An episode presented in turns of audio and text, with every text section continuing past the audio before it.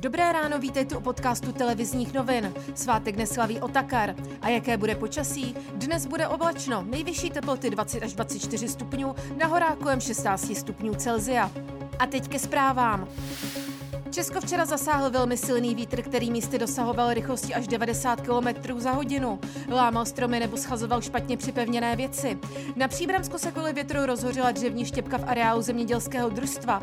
Více už hasičský vyšetřovatel středočeského kraje Libor pospíšil. Jednou z nejpravděpodobnějších příčin je samovznícení té dřevní hmoty. Škody v tuto chvíli jsou předběžně odhadnuty do 10 milionů korun. Z toho převážná škoda tedy je na skladovací hale. Vlastní štěpka Štěpka eh, má škodu asi 1,5 milionu.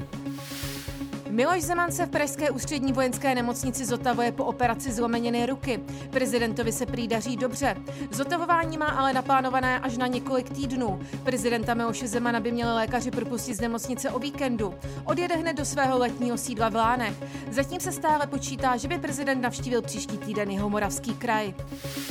Policie naplánovala na konec prázdnin akci zaměřenou na dopravní bezpečnost. Zejména v místech dopravních omezení na dálnicích bude dohlížet i ze vzduchu. Akce potrvá od dnešního dne až do neděle. Policisté budou kontrolovat také způsob jízdy řidičů, technický stav aut a doklady.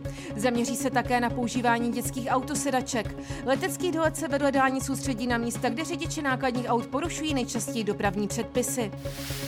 Spojené státy se připravují na zásah hurikánu Laura. Podle meteorologů může rychlost větru před nárazem na pevninu dosáhnout až 180 km.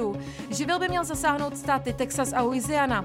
Meteorologové očekávají výpadky elektřiny a zničení budov. Úřady kvůli přírodní katastrofy evakuovaly přes půl milionu lidí. Drtivé vítězství se v bojích o Stanley Cup připsali hokejisté Tampa Bay. Boston smetli 7-1 a v sérii druhého kola východní konference vedou 2-1 na zápasy. Další podrobnosti k reportážím a aktuální zprávy najdete na webu TNCZ.